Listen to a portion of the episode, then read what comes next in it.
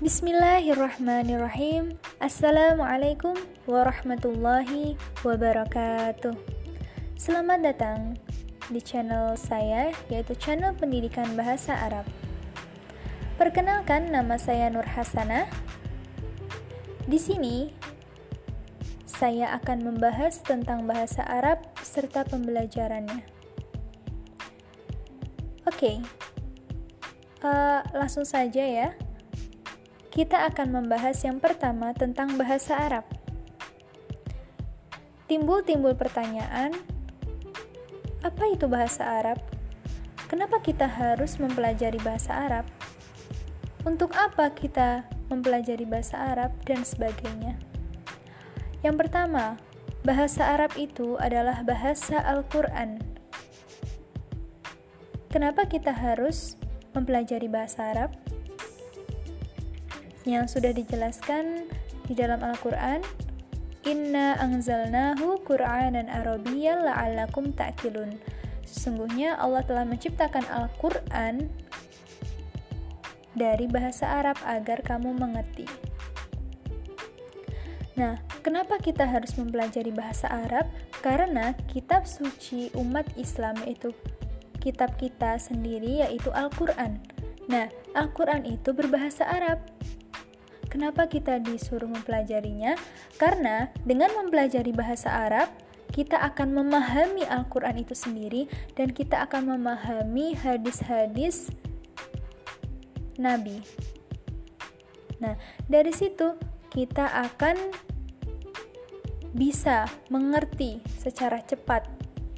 Kita juga bisa berbicara dengan orang Arab, kita bisa keliling dunia karena bahasa Arab itu adalah bahasa internasional. Nah, di sini di beberapa jenjang sekolah, mulai dari ada yang mulai dari TK mungkin sudah belajar bahasa Arab, MTS, MA, serta jenjang-jenjang keperguruan tinggi. Dan di pondok-pondok modern pesantren itu juga diterapkan uh, untuk berbahasa Arab di kehidupan sehari-hari. Ada beberapa metode pembelajaran bahasa Arab. Nah, di sini kita akan bahas satu persatu.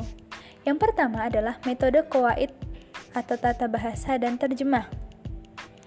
Nah, di sini metode ini menggunakan qawaidnya atau pokok pentingnya di situ terjemah.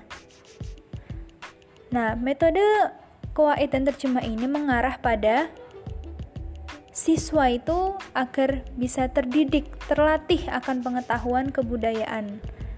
Menghasilkan siswa yang hafal akan materi-materi nahwu dan teks sastra. Ini cocok sekali untuk kita yang belajar di pondok pesantren, khususnya pondok modern ya dan agar siswa ini bisa berkompeten untuk menerjemahkan secara bebas. Nah, untuk apa e, dengan metode ini kita bisa mempelajari atau memahami suatu koaid tata bahasa dan menerjemahkannya. Lalu yang kedua, menggunakan metode langsung. Metode langsung berbicara langsung. Nah, metode ini mengarah pada menjadikan para siswa atau para santri mampu berpikir dengan bahasa sasaran dalam percakapan, membaca dan menulis, menggunakan bahasa baru secara langsung tanpa terjemahan.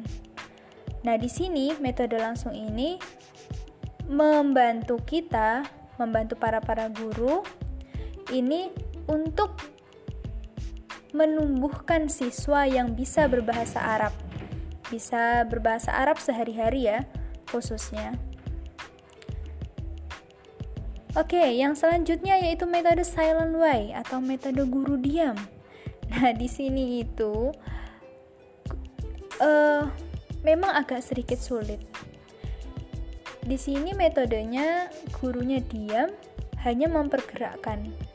Jadi, seorang murid, seorang siswa harus bisa memahami apa yang diperagakan guru. Ya, di sini memang agak sulit karena di sini yang aktif itu dari siswanya. Gurunya hanya dia mempraktekkan sedangkan siswanya itu menebak. Seperti itu. Yang selanjutnya metode community language learning atau belajar bahasa berkelompok. Nah, ini itu adalah metode yang menurut saya cukup menarik dan cukup gampang untuk dilakukan. Karena di sini untuk belajar bahasa berkelompok itulah sangat sangat dipen, sangat sangat dibutuhkan. Karena dengan berkelompok, berdiskusi, itu nanti anak bisa belajar bahasa, bisa belajar berbicara, bisa belajar berkomunikasi. Nah, di situ sangatlah penting. Dan di situ juga perkembangan bahasa untuk anak tersebut juga bisa semakin cepat karena di situ banyak pelatihan-pelatihan, pelatihan berbicara, pelatihan menulis, pelatihan hafalan dan sebagainya. Lalu ada metode audiolingual atau samiyah syafahiyah. Nah, metode ini lebih populer diterapkan karena sebab kepentingan kepentingan-kepentingan uh, pelajar-pelajar yang lain. Nah, metode ini bertujuan untuk menghasilkan siswa atau murid yang menguasai baik keterampilan berbahasa, yang empat ini ya, ya listening, ya speaking, ya reading, ya writing. Istimaknya, kalamnya, kiroahnya, kitabahnya. Dengan memperhatikan pada aspek ucapan bahwa bahasa Arab pada dasarnya merupakan sarana komunikasi di antara manusia dan bangsa. Ini metode ini sangat cocok sekali ya, bisa uh, menghasilkan, bisa menghasilkan siswa itu menguasai empat keterampilan bahasa. Ya kiroahnya, ya kitabahnya, ya istimaknya, ya kalamnya. Berarti di sini itu menggunakan metode lisan juga metode tulis.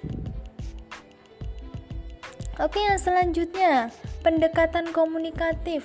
Nah, ini perlu sangat-sangat perlu bagi seorang guru bahasa Arab. Karena dengan kita mendekatkan diri kita kepada anak-anak kita, kita selalu berkomunikasi, apalagi kita berkomunikasi dengan bahasa Arab. Nah, anak itu akan terbiasa berbicara bahasa Arab, anak itu akan sering mendengar, sering belajar karena kebiasaan itu. Selanjutnya, metode ekletik. Nah, Metode ini adalah metode gabungan yang mengambil aspek-aspek positif baik dari keterampilan maupun pengetahuan bahasa, sehingga mencapai tujuan dan hasil pembelajaran yang maksimal. Metode eklektik ini mencangkup metode percakapan, membaca, latihan, dan tugas. Nah, ini sangat membantu sekali. Jikalau kita menggunakan metode ekletik dengan metode audiolingual, mungkin hasilnya akan lebih perfect. Anak itu akan lebih cepat menguasai bahasa Arab. Nah, agar kita bisa berbicara bahasa Arab, bisa membaca bahasa Arab, ya bisa biasanya itu yang di pondok-pondok pesantren itu, ya um, memaknai gundulan itu, membaca kitab kuning itu sangat diperlukan. Nah, di situ harus mempunyai harus memiliki kepintaran dalam kiroah. Untuk kalamnya, kita berbicara bahasa Arab di kehidupan sehari-hari, biasanya di pondok modern seperti itu. Lalu kitabah, nah kita bisa kitabah dengan istimak. Nah, itu sangat berkesinambungan. Dengan istimak, kita mendengarkan, kita bisa menulis. Terkadang di bahasa Arab itu hanya salah kurang ya aja. Terus apa kurang huruf apa gitu. Itu sudah mengubah arti. Saking detailnya bahasa Arab. Karena kenapa? Ya karena bahasa Arab itu bahasa yang benar-benar perfect jadi salah sedikit pun itu akan fatal sampai nanti. Makanya kita disuruh belajar, kita harus memahami dalam aspek kalamnya, kiroahnya, istimaknya, ataupun kitabahnya. Mungkin ini saja yang bisa saya sampaikan. Apabila ada kurangnya, saya mohon maaf sebesar-besarnya. Mungkin kita akan bisa bertemu di pembahasan saya yang berikutnya. Oke, okay, see you next time. Wassalamualaikum warahmatullahi wabarakatuh.